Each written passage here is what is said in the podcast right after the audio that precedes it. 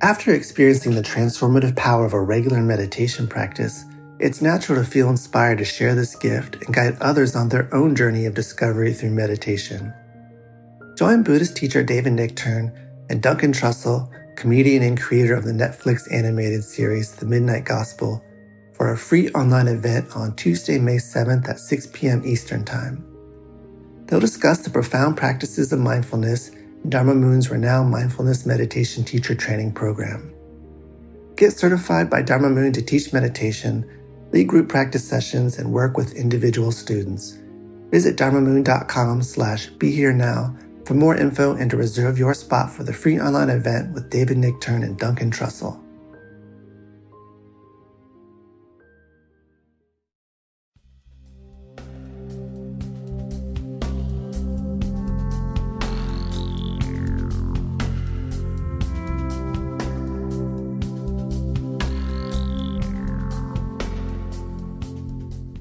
Hi, it's Mind Rolling.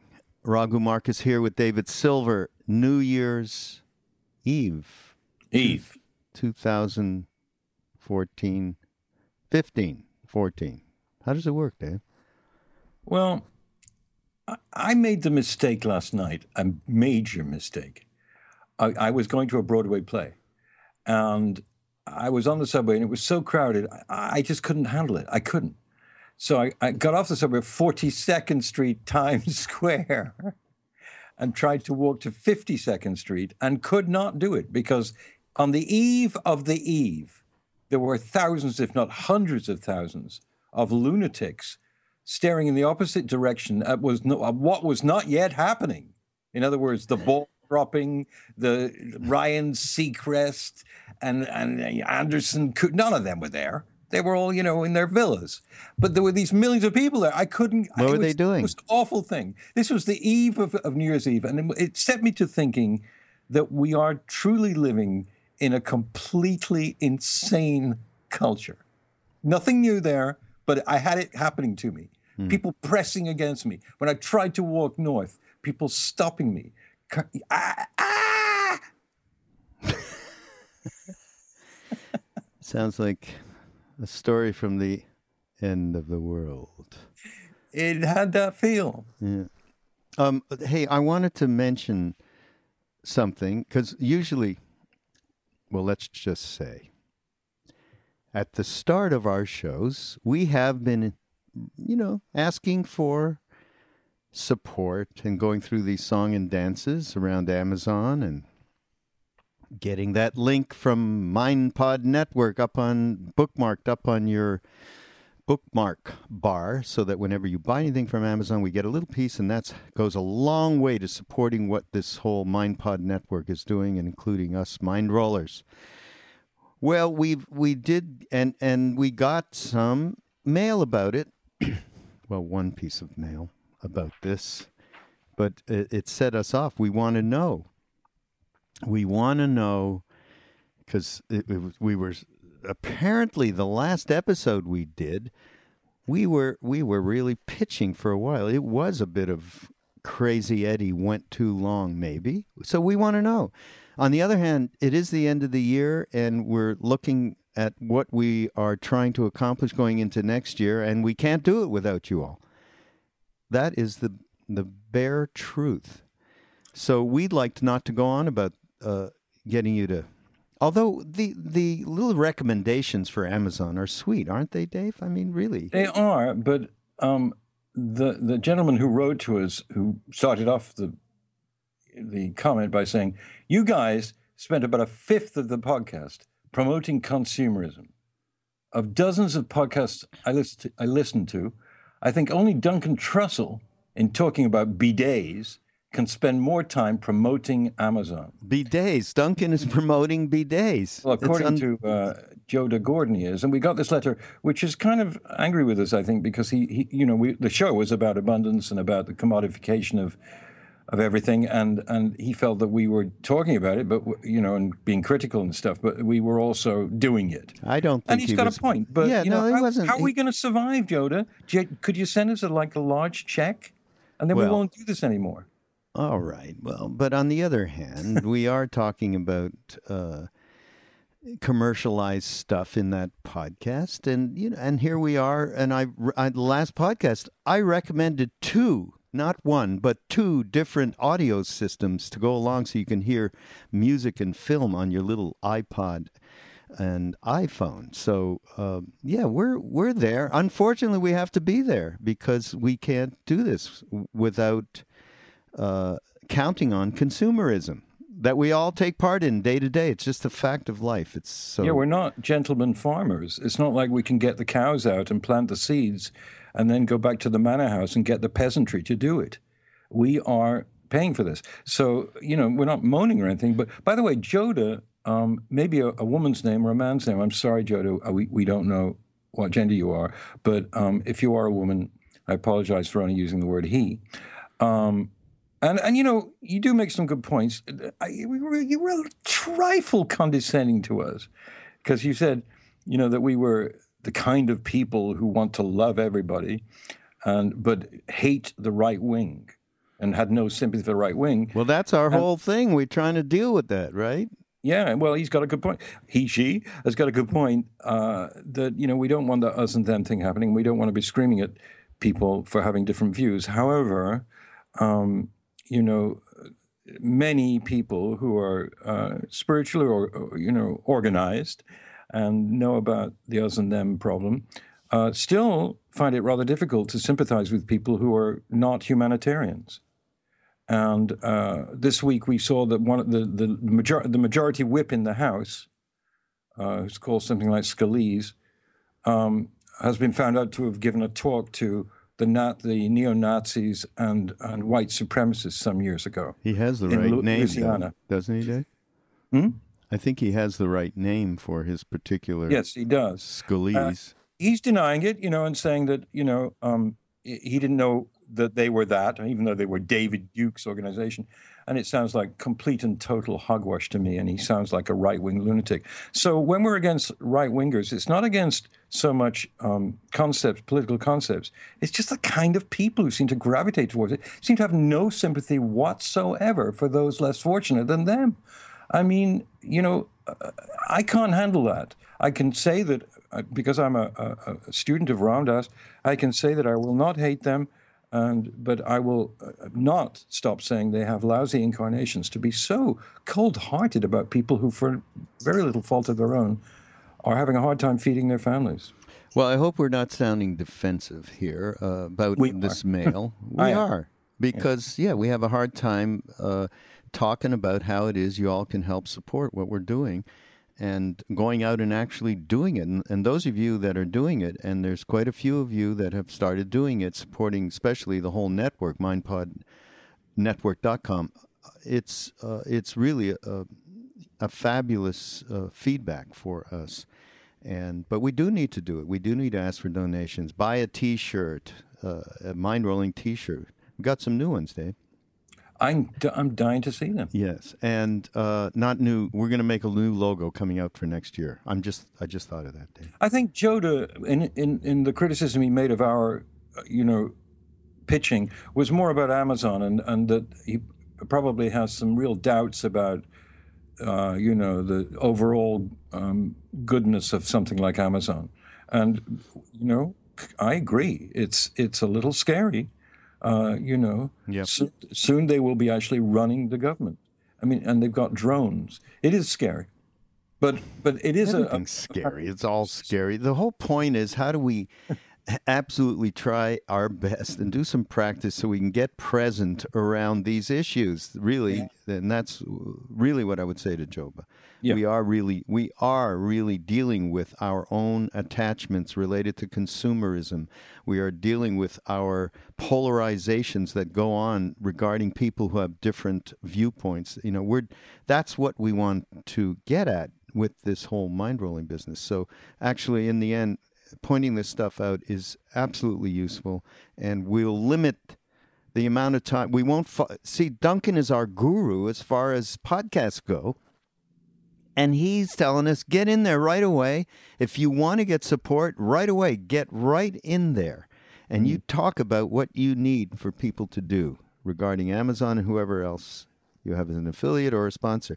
I want to move on Please. And I want to tell everybody that David did a heroic thing this last, I believe it's only a week ago. Heroic in that he's been his uh, his partner goes to work every day, so he's alone in his place working alone, pretty much day day to day basis. The thought of compromising with another being, living being, uh, I thought he would never be able to do that because it's a compromise. When you have even a goldfish would be a major compromise. Yeah. David got the cutest little kitty, and he's completely wildly in love, and that's all he talks about now. We can't get an ed, you know word in edgewise about anything. No, else. it's, it's all I'm interested in is her antics. And you know, my partner is you know the head of the Humane Society in New York, so she uh, you know made it easier for me. But I'm alone with with my little Padma. Padma is a, a Sanskrit word actually I found, meaning lotus flower. Hmm. And and that gives an impression of how beautiful she is. But I, I'm likely to turn to one of those people on Facebook that you just scroll past because it's all about their cat. Well, listen to this. Here's somebody who's been a clinical psychologist for over 30 years. he was trained in the psychoanalytic method, and he spent most of his career in an office seated behind clients who lay on a couch, right? Okay. Remember, have you ever done that, by the way? No. I've done it. I couldn't believe it. The guy said, You want to lie on the couch? I go, Really? That's like on TV. I don't know if I can do that. and I did for a while. Um, so, what he did, he started practicing face to face video psychotherapy. This is something I think you and I can consider maybe getting involved with, with clients from all over the world. So he meets them. And often he meets their pets as well. This is mind blowing. Uh-huh. Consider Cheyenne, a ginger cat who often jumps onto the desk where my client has placed her laptop. If her owner does not respond to this demand for attention, Cheyenne will walk directly in front of the laptop's camera and has even gone so far as to show me her backside. Then there's Rufus, a mid sized dog of uncertain parent- parentage, who erupts in outraged barking nearly every time I talk with his owner. Rufus understands that his job is to scare off the UPS man, whose daily deliveries coincide with our session time. Or Lola, a rescue dog who last week carried her food bowl clutched between her jaws into her new owner's office. I could see Lola's face, full of longing, desperate to be fed, a puppy a puppyhood of pain and neglect written on her features. Or perhaps I'm projecting. So he found out that by interacting with his patients and their animals on Skype, he got this completely uh, additional insight into his clients. And to, uh, for instance, he, so he says, I'm sorry, he says, I practice from a home office, and sometimes my dog Alice takes part in sessions. A well mannered white lab, when she finds herself alone, she will bark softly outside my office door. The first few times that happened, I tried to ignore her barks. One day, a mildly exasperated client said, Why don't you just let her in? And so I did. Now, when there's barking outside the door, a client's face will light up and he'll ask, Do I hear Alice? When I let Alice in, she settles quietly at my feet. Good girl, I'll say. I'm, uh, and so he says, I've come to understand this is the beauty of this thing. I've come to understand that the greatest influ- influence on the healing process in psychotherapy, at least the way I practice it, is the love I feel for my clients and the love they come to feel for me. As a professional, I'm uneasy speaking this truth aloud, as, and my clients often don't feel entirely comfortable with it either. The hmm. love we feel for our pets helps ease the way I witness the affection they feel for their pets. They see mine for Alice, my dog, and it brings us closer. Have you ever heard of anything like this? No, actually, but I, I think there's a lot to it because, I mean, you've got four amazing dogs, and uh, I grew used to them, and they're very easy to deal with. I mean, they're incredibly sweet and intelligent, but they do have minds of their own, and you sort of have to discipline your own life and work around them and understand their needs are total. I mean, it's not like you can go, okay, I really don't feel like getting out of bed and feeding you. It just doesn't work like that. And I'm just beginning to find this out with my new pet. I found out, I realized that I run around a lot in my apartment. That I, I go from the bedroom to this to that. Oh yeah, no, it's this is going to improve your health. But I can't Absolutely, they say a pet out. a pet keeps people way more active. Absolutely. Definitely. I mean, I'm I'm slowed down now. I'm almost like a normal human being, and it, it's almost. But you know, she did this for me because if I run from one thing to the other, picking up a document or a book or a something, she freaks out. Well, I want And- to tell you. Uh, I want to you know- tell you, not to interrupt. I want to tell you though, um, if you need help, if she starts to really freak out too much, and you need some help, you would write to Joseph Burgo, B U R G O, and he's the author of the forthcoming book, The Narcissist You Know. Defending yourself ex- against extreme narcissists in an all about me world. I want to read that book, okay? That's really right in there. I'm not so sure I do Joseph, read uh, Yeah. yeah, Might hopefully sound like a biography to me. To to you, to absolutely everyone. Yeah. Um, and by the way, this is an excerpt from Couch, which is interesting, Dave. A series about psychotherapy at NewYorkTimes.com slash opinionator. Hmm. So uh, this, uh, uh, anyhow, I love this little article, and I, it just points to, I mean, of course, the way that people are with their animals, where they drop so many defenses, and how we we become much more simply who we are. It this would make the most sense to me. I mean, really, Yes, I mean, uh, Raga, I found myself at seven o'clock this morning, supine on the floor, rubbing noses with my little kitten and, and saying, I love you so much. I love you. I love you. Now, I just then at that moment thought about what if someone visited my apartment, like our friend Shiva or something, and I said to him, I want to lie down and rub noses with you and tell you how much I love you. I think he all would right. run Well, then you'd be, you'd probably have to talk to someone even more heavy than our friend here, this therapist. You'd probably have to, you'd be taken to an asylum, is what you would Well, be doing. you know, so don't go too far into that. close. Yeah. Um, all right. Tell talk to me about. You have something to talk about this time. Yeah, well, it's so. It, it, I mean, it's from you, but you know, you didn't have time to really get into it. But you sent me an article from Tricycle, which is a great magazine, and I do recommend anyone who's interested in in really very diverse explications of Buddhist law and teachings, lore and teachings, and so on, uh, to get Tricycle. I've loved it for years, um, and you can get it at Amazon. I say quickly. Um, but this article is by a, a man called David Patt and it's called Who's Zooming Who? The Commodification of Buddhism in the American Marketplace. Is consumerism the new American religion?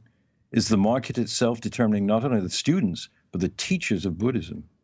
Now, Rago and I talk about this a lot, but I found this article extremely wise uh, because he, uh, David Patt, um, first of all, talks about, you know, the Four Noble Truths and all the things that cross different forms of Buddhism, Vajrayana and Tibetan and Tantric and so forth, which is the elimination of desire, hatred, and ignorance, uh, the three root kleshas or obscuring emotions. And goes into some detail about that, about the cessation of desire, uh, quotes the Buddha, leading to peace. And then he says, consumerism is the exact opposite idea the exact opposite idea. It is based on the notion that material well being is the highest goal or the only goal worth aspiring to. Happiness comes from having. Value resides in the stuff you possess. This path to happiness requires an endless indulgence of desire. Now, there's nothing new about that, but then he goes on to the describing something called the commodification of consciousness, uh, dealing with something that Karl Marx said actually, and then gets into his real point, which is that Buddhism and other uh, you know disciplines have to engage in the mass media and in various forms of promotion in order to get their, you know people to come to their uh, to their classes or to read their books or whatever. And there's a definite paradox, a conundrum, a contradiction even in that. And he mentions uh, a, a catalog called Mystic Trader, where you can get a $325 gold leaf Buddha statue and the and the ad says, "If you ever desired to invest in a Buddha, here is a great opportunity." and and and then he goes further, uh, and we can. I'd like to get your comments, but um, he's basically saying that the market, which is enveloping the world, uh, created originally by the Industrial Revolution in Britain and then much bigger by the United States, is all over the world and is maybe the only religion that mm-hmm. most Westerners actually truly believe in, which is, you know, getting a better job, getting a promotion, getting better houses, cats, dogs, a better breed, whatever. You know, that's something we all know about. But what he's saying is that it's creeping into the promotion of Buddhism, which uh, decries that desire system as being wholly distracting from where we might want to go, which is into a much more natural mind, which is better for the planet, for ourselves, for our families, for our friends, even for our enemies. So he's got a good point, and there's more to say here. But uh, Raghu, what do you think? I mean, do you think that that is really a, an issue? No. Um, Why not? Okay. Well, tell me what you mean. Well, simply words, what what that that what Buddhism related to. Uh, well, he's saying that it's become such a, a, a fairly popular thing in the West that there's a lot of competition, and that you know, in order to actually get your class or to get people to know you, uh, he says it's become true that the most famous teachers are the ones that get the most students and sell the most books, and fame seems to be uh, needed even for those that don't desire it in order to you know to get the you know to get the hits out there, and that it's completely against uh, the quiet stillness of Buddhist practice and the witness that one must uh, invite and during meditation and other times to you know to stop you from just thinking the external world is where it's at and let's just get as much stuff as possible. Well um, if, you know yeah so he, sees, he sees a real contradiction in the fact that buddhist teachers and other you know have to you know do this gig of of saying you know come to my retreat because it's it's fantastic. In uh, some other way in ancient times teachers were going around and people were gathering around them, and word of mouth spread about particular teachers, events that might have happened around them, or whatever. We are in a completely other world here with the speed at which that kind of thing happens. But I think it just boils down to the same thing for, for that teacher now or that teacher then. And that is if that teacher is attached to any of the material associations, uh, fame, uh, possessions, ease of life, acolytes, what, if any teacher is attached to any of, of what comes with being well known, as he's putting it, then that's just unfortunately uh, they're going to have to deal with that karma. They're going to have to transform it at some point, and maybe they're being given it now so that they have that opportunity. Well, everyone has that opportunity to transform that, unless you are the Dalai Lama, uh, Karmapa. You know, very very few beings like this don't have that attachment. So, uh, so I think that that, uh, and as far as the people who who follow. Uh, certain people that maybe have that attachment and uh, and there is an awareness there. You know, every get, everybody's getting what they need in this whole thing. Mm. And and I think the ones that um, are uh, not attached in the way that they're blind, they have no awareness about where the stuckness is, just that level. So not a you know not we're not talking about a realized being, talking about an evolved teacher that is just has enough awareness that they're not getting caught in any of this stuff, although they can see the tentacles that reach out from unfinished places. So there's quite a few of beings like that, and we know quite a few of them ourselves. I mean, one good example in this is not in Buddhism, but is uh, I would use Krishna Das, uh, our friend, uh, who uh, certainly is you know, leads a large merry band of people into chant, into kirtan around the world. I mean, beloved. And the the reason as far as and I we've known each other a long time. We had Triloka Records together and all that. So the reason is simply that he really is doing this as a practice and whoever wants to come along with him fine obviously wherever he's still stuck and where there's tentacles going out he's fortunately been given enough awareness or he has uh, the karma of having enough awareness to deal with the transformation of of uh, all of all of the stuff that we all deal with. So I think that's really more to the point that that uh, these t- you know he's talking about Buddhism because there, certainly Buddhism is is has taken such a strong hold in the West, uh, an amazing and so many amazing teachers, and they're just you know, this is the assumption that these he's saying it's it's uh, is he saying Dave that it, it's a terrible thing that we're in this culture and these people these teachers have to deal with getting famous through social media and through all of the you know, books and this that and the other is is a bad thing. I, well he's he's such a good writer that um, we recommend his article in, in, in who's zooming who in tricycle that he, he, he displays in the article all the sides of it you know.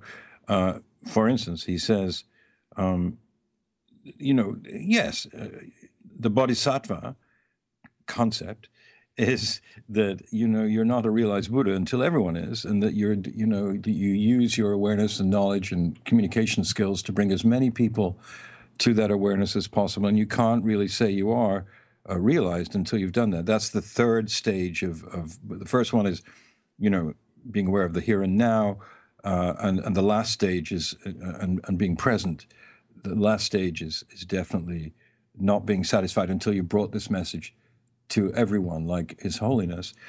But he says, because of that, you know, uh, modern people have to communicate without a nuclear family setup, without community setups that are just there in the village. You know, you can't do it that way. If you're if you've got a, a, a you know a class in Los Angeles, Chicago, London, Amsterdam, Moscow, whatever, you must communicate via the mass media, or no one will come. And then he says, that's a compromise. Do the compromises themselves, the quest for airtime, for column inches, for book contracts, for a bigger media footprint, a grander name, more students, more centers, more, more better bigness, subtly subvert the true message of the Buddha. And I think that you answered this yourself by saying that, well, no matter what, um, it's a question of, of non attachment. And that, you know, but then he says, we're kidding ourselves in a way because we're we're kind of doing a very American thing, pardon the expression, and making it very easy. You know, a hot tub at Esalen. He says you never see an ad that says at this Zen session you will be yelled at if you move. At this Vipassana course you will experience severe pain. yeah. Or at this tantric retreat you will know what the, you will know you will not know what the heck you're doing. It's not false advertising to point to the higher goal rather than the obstacles on the path but doesn't one cross the line into hype and pandering when only the positive is emphasized? In other words, it's going to be groovy. You're going to come out of it totally liberated. You will be just a happy camper. Uh, listen, listen, Dave. I got to tell you something. okay.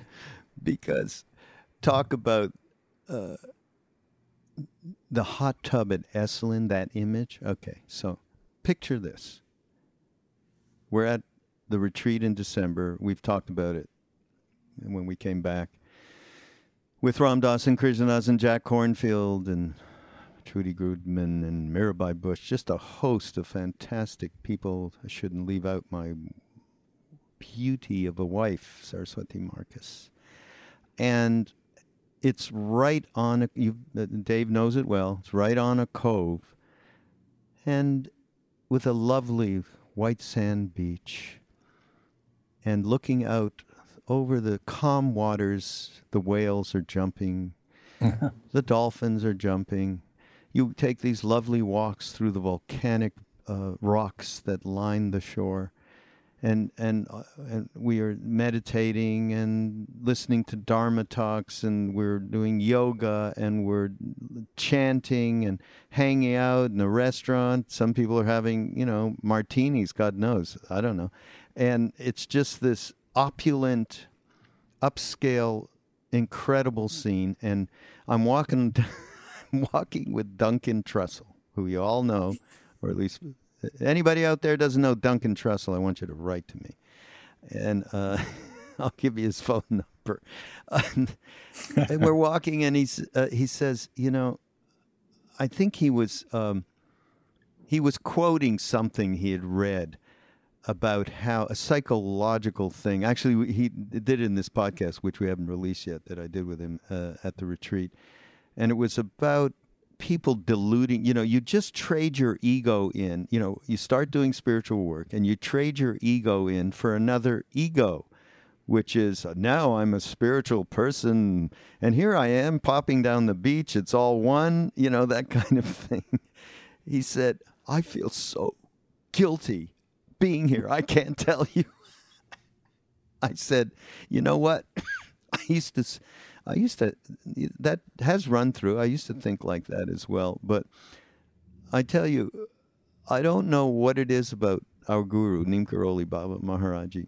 But even when we were in India, he had us in these beautiful houses for India being fed tremendous amounts of the most delicious food and sweets you ever had in your life, okay? And pile, I mean, we would be there for hours eating. They wouldn't stop and then hanging out with him just like love and nothing no teachings no meditating no nothing we were just hanging out I mean, it was so. Uh, of course, uh, watching our minds completely freak out wasn't so much fun, but that was a side part of it. uh, but it was. There is no way that anyone can say about any particular moment that you happen to be in that unless you are flaying yourself uh, with those whips uh, on the back or walking on nails, whatever the hell you've thought about, or we have thought about what spiritual life is supposed to be, and that. Um, listen, we did end up at times, you know, uh, just in racked pain uh, uh, doing vipassana courses or whatever. Of course, all of that happens, but it has so little do with little to do with the outward trappings of where you are if you happen to be and the biggest thing here is yes people do get caught by especially in this in this day and age with the power of this of media digital media and social media and instantaneous uh, reactivity to stuff. It is very easy to get caught and you are using that and spiritual people we're doing it at ramdass.org i mean you know uh, we're we're doing it with uh, well mindpod network uh, we're we're essentially doing that as well we're getting it out in social media. We're, uh, you know, enlarging the audience. We want to make the offering. We want to share it with more people. And at the same time, you know, we're trying to support what we're doing in life. So I, none of that is bad. It's just if you get caught, and it's what you said before, it's about attachment. It's nothing more or less than that. Um, and he talks about turning the energy of the desire driven market back on itself, transmitting a message that ultimately will cut desire at its root. To me, I think he's saying that's this is look at this as an opportunity. The ease at which you can develop all of this consumerism and large audiences and fame and everything's being thrown at you like wildly look at it as an opportunity to transform. Now, many people get lost, and we all get lost a little bit, except His Holiness doesn't get lost, and that's because I mean, yeah, but it's, it's a, because he's firmly entrenched in you know, real bodhisattva vow of love and wanting right. to help right. every individual while he's here on the planet. So, well, isn't, it, isn't it a question of balance, Raghu? I mean, the Buddha's students got very angry with him when he, you know, when he, he said this this ascetic, no eating anything but you know berries, if that, in the forest. And when he left the forest and went back to eating, some of his students were kind of pissed off at him and said, "What are you doing? You're denying what we're doing here, which is to be uh, only focused on." the natural mind and so on And he said, no, it was there was nothing. You know, we've all seen those skeletal uh, sculptures and paintings and so on of the Buddha when he looks like a skeleton, his ribs are yeah. So, and and people sometimes will stop right there and go, okay, I'm not going to eat anymore. I'm not going to do this, whatever. But the truth of the matter is, the Buddha came from you know enormous opulence and power and fame, went to the forest, went to that kind of extremism, and then came out of it the other end and said, no, this is not the answer. The answer is to be in the world, to see how it goes, to see how it runs, and I want to go, I want to move with that.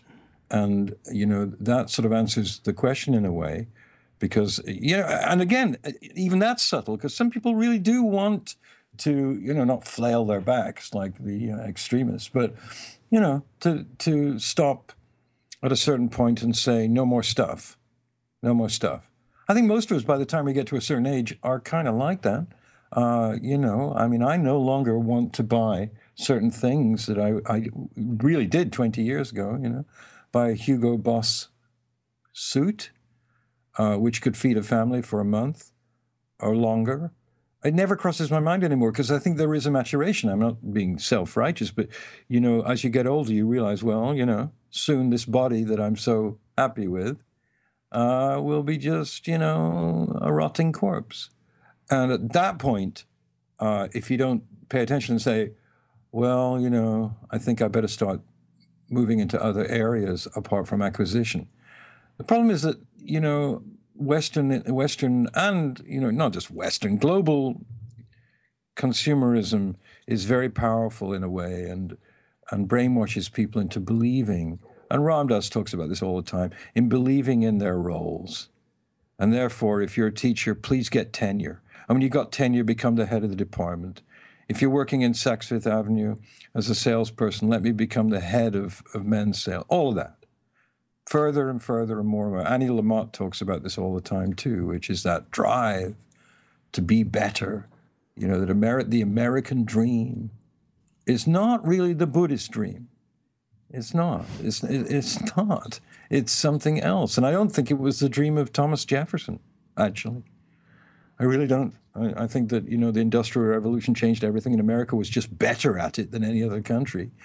And, uh, you know, here we are with um, every imaginable luxury available to us if we want to move in that mm-hmm. direction. And and then you know suddenly you're Donald Trump, and instead of being Donald Trump at 41, you're Donald Trump at 81. what do you do with it? Where's it going to go? See that again? That's rationalized because people say, "Well, I'll give it to my children. I'm doing this all for my children." Yeah. Why, no. Why are you doing it for your children? Why do you teach them how to meditate? Hey, there's something else in this article I just noticed while you were. Yeah, yeah. I'm uh, just rambling here a little. Yeah, no, it's okay. Uh, he talks about uh, the great Indian pundit Atisha, who arrived in Tibet in 1042.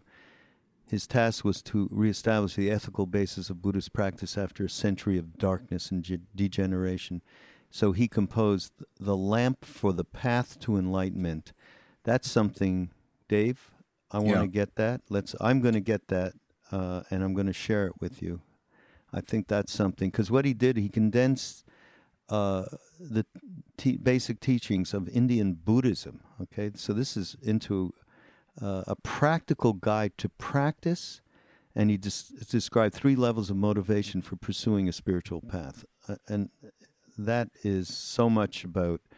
Uh, obviously, what we would need to do to really pursue that is to invite some of our uh, Buddhist friends, Tibetan Buddhist friends, to help us make uh, uh, sim- simplification. Simplification is not the right word, but uh, give us a ground of understanding that connects with who we are in this culture and yeah. we do have people who can do that. So uh, let's let's uh, let's make a note. Lamp for the so everybody out there, go on and get the lamp for the path to enlightenment, and we'll we should have you know we should we should have an online thing. Whoever wants to have a discussion kind of course with us. We're going to go through and we'll we'll have people come on and we can all kind of do a study course together. What about that? Very good idea. idea. Like that idea? I really do. Note that. Incidentally, just on what you were just saying, in the same article, uh, it's called the Lam Rim tradition, uh, Atisha's original teaching. Yep. Mm-hmm. And he says, in the Lamrim tradition, based on the teachings of Buddha, it is said that the unexamined life of mindless sensory indulgence is no more meaningful than the life of an animal. Yeah. As my old landlord at Black's Gaslight Village in Iowa City used to say, my philosophy is the same as a dog's. If you can't eat it or fuck it, piss on it. That's why I like this article so oh, much. Oh, that's great. I, I Uh, must say that Tricycle just keeps on coming. It, it, it, it- it's a very satisfying magazine because we, we, we see these these great great articles that are very cleverly written, carefully written, which is so respectful to the reader. You know that we're talking about it, and on- and we could talk about it for a lot longer. But um, you know, how are we doing on time here? By the way, time. yeah. No problem. Keep going. Okay. Well, I You mean, can go on about this. I mean, we don't have on. on we can do whatever we want. That's the beauty I mean, of he- podcast. just to go into a slightly different thing, he says something that you and I have talked about many times. He says, What about the marketing and meditation techniques to relax and improve productivity of corporate workers? Yeah. The Bodhisattva has compassion for all beings. But did the Buddha teach meditation so that the designers of cruise missiles, the dealers of genetically modified corn, or the marketers of Pokemon could relax and feel good about themselves?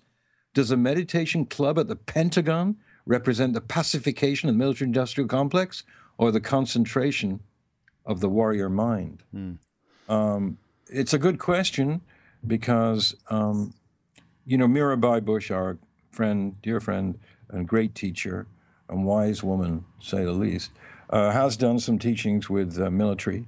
But her teaching is very subtle because she's done teachings that suggest that if you are in the military, think before you do anything. Spend that moment before you do anything that you're going to maybe regret, which is just maybe kick down a door in Kabul, uh, you know, or in Mosul, and go in there and there's people in there and just maybe kill one of them. Instead of which she says there must be a moment that you stop and maybe save a life. That you're a military man, and, and if you do involve yourself in some kind of mindful tech mindfulness techniques, uh, you will not just act impulsively. And that therefore, you could say that the military needs this just as much as they exist. The military exists. They're there, and they're not going away in the near future. They're just not. Whether you like, we or most of us are pa- pa- some form of pacifists, not that, not that knocked out by you know M16s and cruise missiles and drones, but they exist. And what Mirabai has been doing is helping um, young uh, men in the service, men and women in the service, to be more mindful of the humanity of the people that are in front of them. That can't be bad. Here's the uh, just. Uh, I think one last thing for this article. Uh, 'cause Yeah. You're right. It has a lot of rich stuff in it. But this in particular, the values of renunciation, altruistic concern for the welfare of others, and realization of interdependence are by their very nature a revolutionary threat to consumer capitalism. The market responds by co opting and commodifying the social structures that express these values. Waking up to this tension leads us to questions that the monotheistic religions have been struggling with for centuries, but which most modern Buddhists have avoided. Is modern capitalism, with its retinue of social injustice, militarism, and environmental destruction, ultimately incompatible with the Buddhist way of being in the world?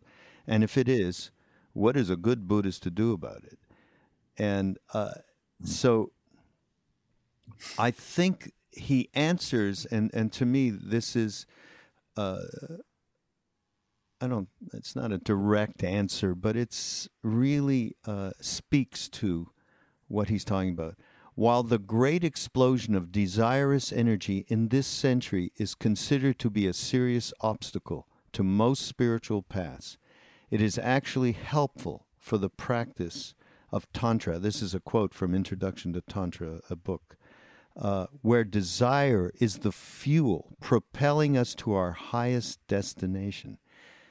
And that isn't that it, Dave? That's it. Yep. It's about taking all of this stuff and transforming it. That's basically what, uh, in a very simplistic manner, what Tantra is.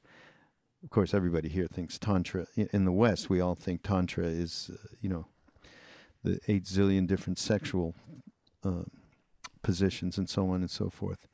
Uh, but this, the tr- true transformation that can take place so that the issues that uh, are brought up by uh, the reality of what has been created by this capitalist consumerist culture and what we are dealing with, that's probably one of the big reasons that the universe.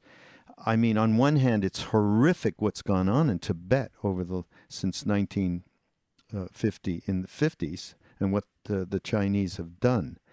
On the other hand, it has released this incredible science, I would call it, into the West to confront dead on with this uh, the the the very stuff that's made us who we are today, and uh, and who, of course, the East is turning to at this point. So I I think it's a perfect storm in a good way. Mm. Uh, that uh, if we could only but see the opportunity that, that we have, and that's not always easy to see when there's tremendous suffering as a result of some of the things that we're talking about, from um, the one percenters to the environment, uh, social inequity, uh, all of it. Uh, it it can get to the point where it is not so easy to have that awareness and to be able to really move to transform. That's why, bottom line is, we got to you got to have some kind of practice that allows you to connect with a place in you that can truly witness and have that awareness. So. Um, it's really uh, a great, great article. Uh, it is. I'm glad I found it, and I'm glad you read it. I love it. Good guy. I love this article. I, I just thought that it it made it clear that, that this is a subtle game. Can I read a poem? Please do. I've never read a poem on this show. No, this is new. And it's a poem by Naomi Shihab Nye. I'm not. Somebody went to you. A friend of mine went to use my computer and said, "I got to look something up." I said, "Go ahead."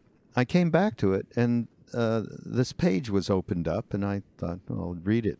It's a poem. is called "Kindness." Okay. Before you know what kindness really is, you must lose things. Feel the future dissolve in a moment like salt in a weakened broth. What you held in your hand, what you counted and carefully saved, all this must go so you know how desolate the landscape can be between the regions of kindness. How you ride and ride, thinking the bus will never stop, the passengers eating maize and chicken will stare out the window forever. Before you learn the tender gravity of kindness, you must travel where the Indian in a white poncho lies dead by the side of the road. You must see how this could be you, how he too was someone who journeyed through the night with plans and the simple breath that kept him alive. Before you know kindness as the deepest thing inside, you must know sorrow as the other deepest thing. You must wake up with sorrow. You must speak it till your voice catches the thread of all sorrows and you see the size of the cloth. Then it is only kindness that makes sense anymore. Only kindness that ties your shoes and sends you out into the day to mail letters and purchase bread. How about that? That's amazing. I mean, you know, after that, words seem a little superfluous. Yeah. I mean, I, I don't know who this person is. And, um, you know, it's just uh, fantastic. We, we, we spend this whole show talking about this particular Buddhist article and consumerism and, the, and Buddhism in the West and, and the takeover through media and, social media and how you have to become famous for anybody to hear you and so on. And then this little poem is out there on my desktop, Googled up by somebody, a friend of mine. I had no idea about it, and it's just there. Mm. Mm. Pretty amazing, no? Well, the word kindness seems to be uh, the common denominator for all kinds of teachings now. You know that certainly Sharon and, and Pema and uh, Chodron and all, all, of these amazing teachers, constant, and certainly His Holiness, say if you can't get anything else, if you can't, you know, deduce anything else from what we're saying, we never are not saying, be kind. Uh, and and and you know that famous old quote, which I've done before on the podcast, which is um, from uh, the Greek times. Um, be kind, for everyone you meet is fighting a great battle. Yeah. And that inspired me when I read it first because we don't think that much of the time, and particularly people we don't instantaneously love, you know, uh, the people who irritate us, the people who are our ogres. And I'd read somewhere once that the ogre that makes you most crazy may be your best teacher. Just right. like that uh, body lying at the side of the road, which we avert our, our attention from. Normal human reaction, but Buddhism is such an advanced, evolved thing. It's amazing to me that from 2,500 years, this incredible science of awareness and kindness, compassion, and and more uh, precluded, you know, I don't know, everything that we take for granted now before all that, before industry, before agriculture, before all that, there were these people who came up with this stuff and wrote it down. The sutras are there. I mean, even the Gospels weren't written by Jesus. But it seems that this one person, the Buddha, put it all down. I don't know. I've never actually known what form of media was it leaves was it parchment what was it no no it's oral and then they yeah and then they use whatever who, wrote all that stuff down later, hundred years later, whatever. Yeah, it was all oral, and then it was laid down. And then in the case of the Tibetans with Padmasambhava, of course, he uh, he purposefully hid all of these teachings, the termas, and and they were discovered over centuries by different prescient lamas. So, Do you think he hid them because he thought they would just be abused by most people who would, if if it were just like on you know CNN uh, instead of hidden, would it do any good? And and obviously, Padmasambhava, who's one of the two or three most you know beloved people in Buddhism, um, felt that way that they've got to be hidden. I nah, I, I mean, who would know anything? I mean, we just flapped our tongues for an hour. We and, did, and God knows, you know, we don't know a darn thing. We're just trying to work it out like everybody else. And uh, you know, we've had we're a little older, so we've had some experiences. But uh, basically, uh, everything that was supposed to happen in each moment was absolutely divinely intelligized. How about that?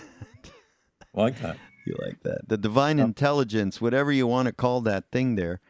Uh, makes it just perfect for whatever needs to be revealed to you as an in, us as individuals or to a larger circle of people. So how now eh, look at his holiness going around and teaching in front of multitudes these uh, sometimes very esoteric te- uh, teachings that of course we have you you go to one of his uh, public things where he's teaching very very deep stuff you'll see people sleeping left and right, nodding off, and then you know, and he even addresses it. I know it's difficult. It was difficult for me back then, but you got you know you got to really work at it.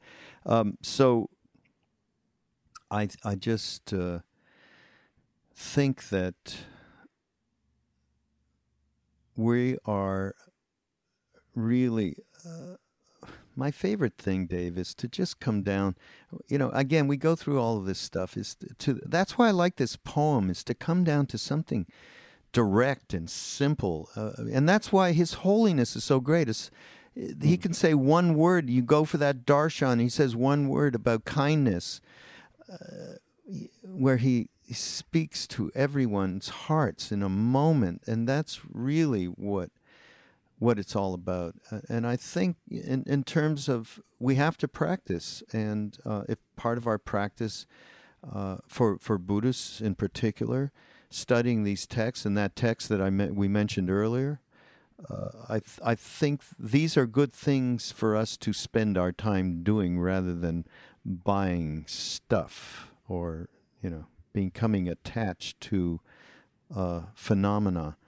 Now, on the other hand, we still need you to go to Amazon, uh, go to mindpodnetwork.com and go to get that Amazon link because we absolutely need that support. So I had to get that in. I'm sorry. No, no, we, it's a fact. It's a fact. It may, you know, if we were landed gentry, you know, if if if you were, uh, you know, Richard Branson, and I was, you know, Warren Buffett, we wouldn't be asking for this. Thank stuff. you. I'd rather be Richard. you be Warren. Yeah. Well. yeah, we ain't that so. Uh, but forget that stuff because we promised we wouldn't go there. But as you can see that it's on our mind. Uh, mindpodnetwork.com, mindrolling. Uh. You can go to either one. Just go to mindpodnetwork.com. We're right there. You see our, yeah, you'll see us right away. And uh, from deep down inside us, on behalf of David and I, we want to wish you a great 2015. Uh, you probably are going to hear this a week after New Year's, is it? No, no, it's going to happen. What's today, Dave? Wednesday? Today is New Year's Eve. Is December the last day of. Why don't we get this out tomorrow? And and it's a big Happy New Year. If we can get our friends to work on this. Yeah. All right. Well, we do yeah. appreciate you. It's been a, a great uh, experience for us, uh, and we coming into 2015 and again also please communicate with us. And uh, even, criticisms are fine. We're we're fine with them. Uh, and uh, they're helpful. And please do uh, come to the site. There's so much wonderful rich offerings there uh, that uh, I think you'll enjoy beyond just subscribing to whichever podcast. Jack Kornfield, Sharon Salzberg, Ram Dass, Krishna Das, Mind Rolling. Uh, and we're going to have some uh, nice surprises coming into the new year. So, love you all and have a great 2015. You too, Dave. Yeah, you too, everyone. Yeah.